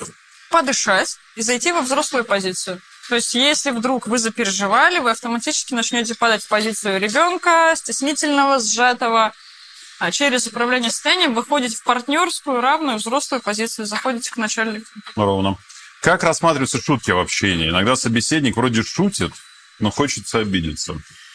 Или обидеть. А, вот, вот это хочется обидеться, да-да-да-да. Это самая вот... когнитивная история наша, да? Да, наше восприятие того, что там происходит на самом деле. Ну, фишка в том, что есть вот э, красивая ирония, а есть пассивная агрессия, которая выражается через шутки. Поэтому доверяйте просто себе. То есть сейчас это шутки нарушают ваши границы. Если не, если нарушают, сообщите. Слушай, мне как-то не окей. В этой шутке я ощущаю себя так-то. И есть люди, правда, ну, то есть они действительно шутят вот только в такой форме, как будто цепляя. Так тоже бывает. А бывает, что и мы видим в обычной простой шутке какой-то подтекст, которого там нет. Поэтому это опять соотнесение с реальностью. Что я думаю о мире и что там есть на самом деле. Спасибо. Следующий вопрос. Как, каким может быть рациональный алгоритм коммуникативных действий в ситуации, когда собеседник задает каверзные или манипуляционные вопросы на совещании в присутствии большого количества сотрудников, руководства. Ну и, конечно же, один на один. А, я обычно спрашиваю, что он хочет этим вопросом узнать или понять. Ну, всем очевидно, что это каверзный вопрос, и он заряжен так, чтобы сейчас мы что-то не то сказали. Поэтому мне, а, я разворачиваю фокус внимания на него и спрашиваю, а что вы действительно хотели спросить? Потому что там в вашем вопросе слышится вот это, а вас правда именно это интересует? Ну, то есть я пытаюсь развернуть туда, а, чтобы он уже что-то угу, ответил угу. и раскрыл свою позицию. И тогда мы выравниваемся с ним. Спасибо. Как построить разговор с триггером, который действует на человека как раздражитель, подкрепленный сильной эмоцией? Пороль поведения его просто парализует собеседника. Как быть в ситуации, что делать? Как себя успокоить? Ну, прям крик души практически. А, да, да, да. Опять же, ну, это управление состоянием. То есть, ну, тема триггеров, каждый из нас так или иначе случайно триггерит других по каким-то поводам. Вы можете не замечать этого, но так, так бывает. Не, не так чихнул, простите меня, просто да. не так посмотрел, не так прошел щелкнул пальцами, не знаю, там похрустел костяшками, да. все началось. И не останется И это процесс. другого. А да. А дальше что? Смотрите, что с вами происходит. На самом деле в этот момент вы прямо отождествляете с этим состоянием. Ну, то есть вас триггернуло. Ну, там, если кратко из психологии, вы откатились в какую-то прошлую ситуацию, где было, не знаю, стыдно, плохо, еще что-то, еще что-то. И вы начинаете испытывать это чувство, которое вас поглощает. Вот прямо оно съедает. Лучший способ разотождествиться с ним. Ну, то есть я не равно вот это все. Угу. Я не равно там это состояние и так далее. Есть моя взрослая, спокойная часть, которая может с этим как-то обходиться. И вот мне нравится э, изменение слов. Не э, я злюсь, а у меня есть злость. И тогда она автоматически меньше, и я могу с этим уже что-то делать. Самое быстрое. Спасибо. Следующий вопрос. Человек, который постоянно много говорит, это общительный человек или привычка много говорить, это словесный а давайте подумаем. А, вот здесь мне очень хочется сказать еще одну важную мысль, что люди, когда вас бесят, триггерят или что-то делают, а, чаще всего они не специально. И когда он там много говорит, а, я бы на это посмотрела лично я из своей позиции мировосприятия, что, возможно, человеку не хватает внимания, я попробовала бы ему его дать просто в другой форме. И вот это очень важное отличие того, как мы видим других они, как это э, частая фраза, они едят из меня энергию. Я встречаюсь с человеком, он тащит из меня энергию. Стоп, мы отдаем туда энергию. И к вопросу о тех, кто много говорит, да по-разному. А у меня был период, я там, по причинам каким-то три месяца практически ни с кем не общалась. В ближайшие три месяца я разговаривала без остановок. Думать обо мне плохо можно, но зачем? Можно спросить, а почему я так да, много почему говорю? Это, почему так много, или наоборот, почему так мало? Да. Спасибо. Следующий вопрос. Как можно позаботиться о своем собеседнике в процессе общения, чтобы не перегнуть, чтобы его границы не нарушить, чтобы ему было комфортно? Вот мы возвращаемся опять к базам к а, основам. А, да, ну база-то к вам. Ну, то есть вы не сможете учесть все, что угу. на, на той стороне. Никогда. Поэтому вытащите фокус внимания, пожалуйста, из других людей уже. Оставьте, пожалуйста, других с их историей. Есть вы, и вы можете просто использовать э, ну, определенные навыки. Ну, допустим, говорить я высказывание, меня оценивать других, изъясняться на фактах, а не там, ты плохой. И этого достаточно, чтобы вы не несли ответственность за те реакции. Ну, то есть просто моя коммуникация эффективна, и тогда все окей. Спасибо. А, переписка в чате как форма коммуникации – в 2007 году занимало общение людей ну, самое минимальное время. Сейчас э, вот, ну, даже, да, сейчас ее стало больше. Как сделать так, чтобы живого общения было больше? А, будем решать мировые проблемы сейчас, да? Сейчас, секунду, подождите. Ну, предложить, да, жив, живое общение. Меньше переписки, больше... У людей должен появиться в нем кайф. Даже из сегодняшних вопросов я слышу о том, что много, как будто вокруг, большинство вопросов про токсичных, негативных, угу. манипулирующих. Зачем нам общаться, если вокруг нас такие люди? Как только мы развернем фокус... Мысль хорошая догнала. Да. Мы про это начали говорить, как раз когда ушли в онлайн. Много токсичности. Вы помните, помните токсичные коллеги? У нас эта да, вся да, история да, да, появилась, когда стало много цифры. Да. И мы стали на это очень сильно смотреть. Почему? Потому что в цифре коммуникации не такие. Да. Да, живые, друзья мои. Если видите, что у вас все-таки в коллективе это неожиданное открытие. Да. Класс. А, если у вас видите, что в коллективе Интересно. стало больше токсичности, да, выводите всех в живой формат. Живые совещания, да. в живые дискуссии, в стратегические сессии не по проводу, не через вот эту маленькую дырочку камеры и так далее. Угу. Потому что сейчас прямо накрыло, да, такой инсайт пришел, что действительно об этом стали много говорить, когда мы с вами вышли в онлайн решение как раз тогда, когда мы с вами коммуницируем живы, живьем, да, когда живые люди смотрят на друг друга, видят руки, ноги, эмоции, э, простите, взгляд, запах, там, не знаю, кучу всего. Да, вот тогда мы с вами живые, и тогда токсичность отходит в второй план, потому что вы ориентируетесь на живого человека. Супер. Я ответил на вопрос. Очень спасибо. Мысль, да, спасибо. спасибо. Есть ли э, есть человек, который в коммуникациях сразу высказывает агрессию, но коммуникация необходима. Что нужно сделать? Что посоветуете? Мы сейчас переходим в раздел советов, ага. я уже смотрю по вопросам. Эм, остановить. Ну, то есть вопрос это агрессия реально эмоциональная, лучше угу. ничего. Ну, то есть если он готов вас чем-то бить и бросать, а, оттуда проще самоизолироваться. Ну, то есть зачем вам вступать во всю эту историю? Если это ну, словесная, но в целом там выносимая история, а, ну, кейсы простые, чтобы человек развернулся, чтобы он сам себе удивился. Я иногда я помню, в студенчестве была прям ситуация, когда садишься в автобус, и у тебя неразменная, ну, крупная купюра, и водитель начинал тебе, о тебе так много интересного рассказывать. И я в какой-то момент, когда он это делал, ну, он кричал, я дождалась, он закончил, я очень спокойно спросила, а зачем вы кричали? И он потерялся. То есть он автоматически поменял состояние, Положим. задумался, да. И вот эта история, когда перед вами такой человек, первое, не вовлекайтесь эмоционально туда, остановитесь, можно сказать, а кофе не хочешь? Ну, то есть что-то, что переключает на нормальную историю, чтобы он выдохнул и начал общаться. Спасибо. Предпоследний совет, вопрос не по совету. Насколько правильно использовать фактор превосходства для формирования первого впечатления? Мы оценим более положительно человека, который превосходит нас по какому-то параметру или нет. Это мне напомнило ваш пример, когда студенты встают, когда зашел преподаватель. То есть где-то принята э, иерархия некоторой ритуальности, чтобы человек был автоматически выше, его лучше слушали. Насколько правильно, ну, условно, когда я бизнес-тренер, э, я стою и все сидят, я немного больше власти имею в этот момент. А, я несу большей ответственности за это, но я могу использовать э, какие-то способы ранговости. Но единственное, что на старте это давать, э, большой вопрос, надо ли. Ну, то есть есть смысл по пути выяснять, нежели на старте сообщать вот такой список э, регалий, статусов и прочего. Поставьте себя, вот давайте вообще любой ваш вопрос, себя разверните на место любого вашего оппонента. И вот как бы вы там были. Здесь та же самая история. Если вам окей, ну, как бы, когда к вам так предъявляются, заявляют о статусности, хорошо, попробуйте это использовать. Спасибо. Давайте, у нас с вами три вопроса осталось. А, первый из них. Какие техники для развития эмоционального интеллекта рекомендует Ирина? Например, рекомендует записывать в блокнот после разговора, был ли зрительный контакт, тон голоса, полз, жесты, напряженность и прочее, прочее, прочее. У меня терпения на такие техники, честно говоря, не хватает. Вот прям так все записывать. Э, давайте так. Вначале помните про индикаторы. Угу. Вот базовое, если вы для себя определите индикаторы, ну, после вкусия, состояния, да, они По ним потом какую-то ретроспективу. Да, и по ним кратко пробегаться. Ну, то есть, а что там было на угу. самом деле и как это было для вас. А про эмоциональный интеллект это не про жесты немного, это про другое. Это про то, какие эмоции испытываю, успеваю ли я их распознавать. Вы сейчас каждую секунду испытываете набор эмоций. Ну, это реальность. Да, и поэтому эмоциональный интеллект больше про то, отслеживаю ли я, что там происходит uh-huh, со мной. Uh-huh. Поэтому давайте разделять. Индикаторы коммуникации, отдельно эмоциональный интеллект. Спасибо.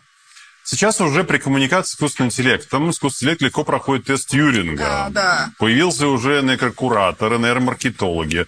Какие тенденции, Ирина, ага. сможешь подсказать нам в области коммуникации с искусственным интеллектом, как с ним, как не подготовиться? Вот так. А, это очень большой открытый вопрос. Сейчас прям есть встречи с моими коллегами, в которых я участвую, и мы это обсуждаем, ровно потому что к вопросу о лжи ну, то есть искусственный интеллект проходит э, все э, существующие тесты. Э, и, как, и многие, кстати, компании в, телеграм-каналах еще где-то размещают тексты и просят участников угадать, где был искусственный где человек. Да.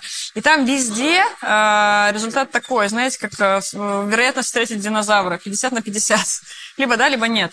И поэтому здесь сложность, э, ну, я вижу большой риск для онлайна, но в то же время, возможно, как раз выход в э, офлайн, в формат историю, живого да. общения, потому что онлайн перенаполнится. Есть, ну, на старте мы же все используем сразу uh-huh, и много, uh-huh. и есть риск того, что онлайн перенаполнится непонятной информация, которую мы не можем проверить, которой мы, ну, условно там доверяем по каким-то причинам, читая uh-huh, это uh-huh. все. А возвращаясь э, токсичность, которая появилась в онлайне, невербалика, живой человек – это наши лучшие сенсоры, как считать э, мир и его реальность. Поэтому, ну, как будто вот я бы сейчас от онлайна, может быть, еще более критично смотрела на все, что я вижу и читаю. Вот критическое мышление наращивать и еще осторожнее смотреть туда. Спасибо. Вот у нас из 60 с лишним вопросов я посчитал, 8 я задал, 9, нет, 10, э, те, которые нагенерила наша нейросетка. А. Спасибо. Но на самом деле нагенерил больше, я прям перефразировал некоторые. Но самое интересное, на самом деле, всегда выбираешь из большого пула. Вот история, которая интересна. Ну, хорошие мысли, да, делает иногда. Советы. Советы. Да, что наша аудитория может советовать с точки зрения как раз э, там ну, наверное, себя, может быть, как почувствовать сейчас и какие-то следующие шаги запланировать с точки зрения повышения эффективности коммуникации. Угу. А, смотрите, ну, базовое, то, о чем я говорю, в основании всего лежит состояние. Ну, начните угу. туда обращать внимание, как вы, что с вами, почему так с вами происходит. Все-таки верните ответственность, фокус внимания на себя. Это какие-то стартовые вещи. Очень классно помогает вспомнить идеального коммуникатора в жизни, вашего, личного, вот с которым вы общались. Это бывает бабушка, кстати. А, это человек, э, ну, если про бабушку даже говорить, э, принимающий, поддерживающий и так далее. То есть есть эти идеальные коммуникаторы, вы же к ним тянетесь. Почему бы не развернуть этот мир с ног на голову и не стать самим таковым? Попробовать, посмотреть, потестировать, а как я в этом живу, и посмотреть, как разворачивается мир. Поэтому, наверное, он такие два фокуса. Внешне на того, на кого можно ориентироваться, ну, там, условно, и фокус на себя, я как с этим обхожусь. И третье, просто начните видеть других людей. А еще лучше, если вы попробуете видеть их в лучшей версии. Вот прям игра. Вот тот, кто вас больше всего бесит, идете с ним, коммуницируете. И каждый раз на него смотрит, думаете, а чем он хорош? Вот его лучшая версия. Вот где он большой, красивый? Спорим, вы сможете что-то найти. И это очень классно. Ну, то есть это работает по-другому. И когда вы видите человека в его лучшей версии, он начинает лучшей версии откликаться на вас. Он начинает проживать это состояние. И так мы ну, меняем немного мир, вот и все. Спасибо. Ох, а, не могу не обойти два вопроса еще. Ага. Прям вот вижу, только что догрузились, прошу прощения. А, Ирина, посоветуете, как выйти из рабочей коммуникации? Что вы предпочитаете, да, вот с точки зрения общения с друзьями, выйти наедине с собой или продолжить работу в свободное время после вот рабочей коммуникации? А, выход из рабочей коммуникации. Что делать? Вот совет какой. Куда, куда, куда бечь? Бежать? Давайте так. А, это вопрос не столько совета, сколько я могу сказать, как я делаю, как делаете вы, выбираете вы. Ну, ваша а, практика, да, так. моя наверное. практика. А, более того, у меня встречи с друзьями запланированы, и они для меня сейчас первичнее, чем рабочие процессы. Почему? Угу. Вопрос об управлении состояниями и моим мировосприятием. То есть я как а, человек, который ну, создает некий контент и имеет некоторую форму там, влияния за счет различных выступлений и тренингов, я очень слежу за тем, что происходит со мной. Поэтому встречи с высокоуровневыми, классными, высокоресурсными людьми у меня в норме. Ну, то есть это постоянная регулярная практика. А у меня нет четкого деления рабочий просто и нерабочий, потому что у меня такой образ жизни. Я могу с людьми общаться так же, как сейчас здесь, и это для меня норма, мне в этом кайфово. Поэтому в целом сочетать все три. Ну, то есть побыть собой очень важно, и у меня там условно процентов 20 времени, они со мной, мои, и никак иначе. Процентов 20-30 это про других людей, я слышу их мировосприятие, их ценности, как у них устроено. Но остальное время я начинаю уже этим делиться. То есть я напитываюсь в первых двух историях, а потом иду в третью уже профессиональную и делюсь тем, что вот получилось на стыке. Спасибо. И вот как раз предпоследний вопрос теперь. Ирина, а вы используете профессиональные навыки коммуникации в общении с вашими близкими, с семьей, с детьми? Где легче выстраивать отношения и взаимодействие для вас? А, смотрите, э, да, да, использую. Здесь важный момент. То есть сначала, когда мы используем даже я высказывание, мы делаем это формально. То есть мы выверяем фразу. И да, я начинала с того, что я выверяла фразы, которые я говорю людям. Угу. Особенно близким, особенно о своем недовольстве через я высказывание. Дальше это становится естественным процессом. Я, я сейчас физиологически искренне не могу дать оценочное суждение. Я пытаюсь прям вспомнить, как это, и, ну, ну как бы я разучилась. Поэтому, да, ну, давайте так, коммуницировать там таким образом, а здесь другим мы не можем. Мы в этом смысле не переключающиеся роботы с тумблерами, мы люди. Если я общаюсь там таким образом, значит и здесь. Поэтому начинать с близкими даже порой круче, угу. если там есть доверительный контакт. Если им честно сообщать, а можно я на тебе потренируюсь? Смотри, вот мне сейчас нужно о недовольстве сказать. Как ты считаешь мою фразу? Как ты ее воспримешь? Человек говорит, ой, слушай, ну, что-то агрессии много. Угу, угу. И вы уже, по сути, можете об них отражаться. Ну, то есть вы пробуете новые свои стратегии, и вам человек говорит, а как ему с этой стратегией? Это не равно, что так будут считать все, угу ну, один из взглядов, как это устроено. Но для этого там, ну, должен быть хороший уже контакт настроенный. Спасибо. А, что смотреть, читать, слушать для улучшения когнитивных навыков? жить жизнь и общаться с людьми. Ну, нет, нет, нет другого варианта. Более того, вы сейчас послушали полтора часа что-то. Ну, уже больше, сто минут уже больше. почти. Ого, хорошо.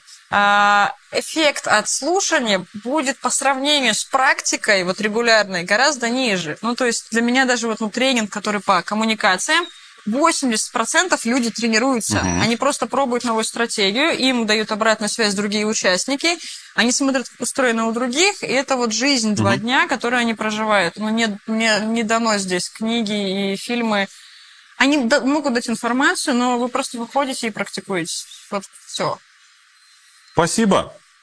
Почти 80 вопросов за 100 минут эфира.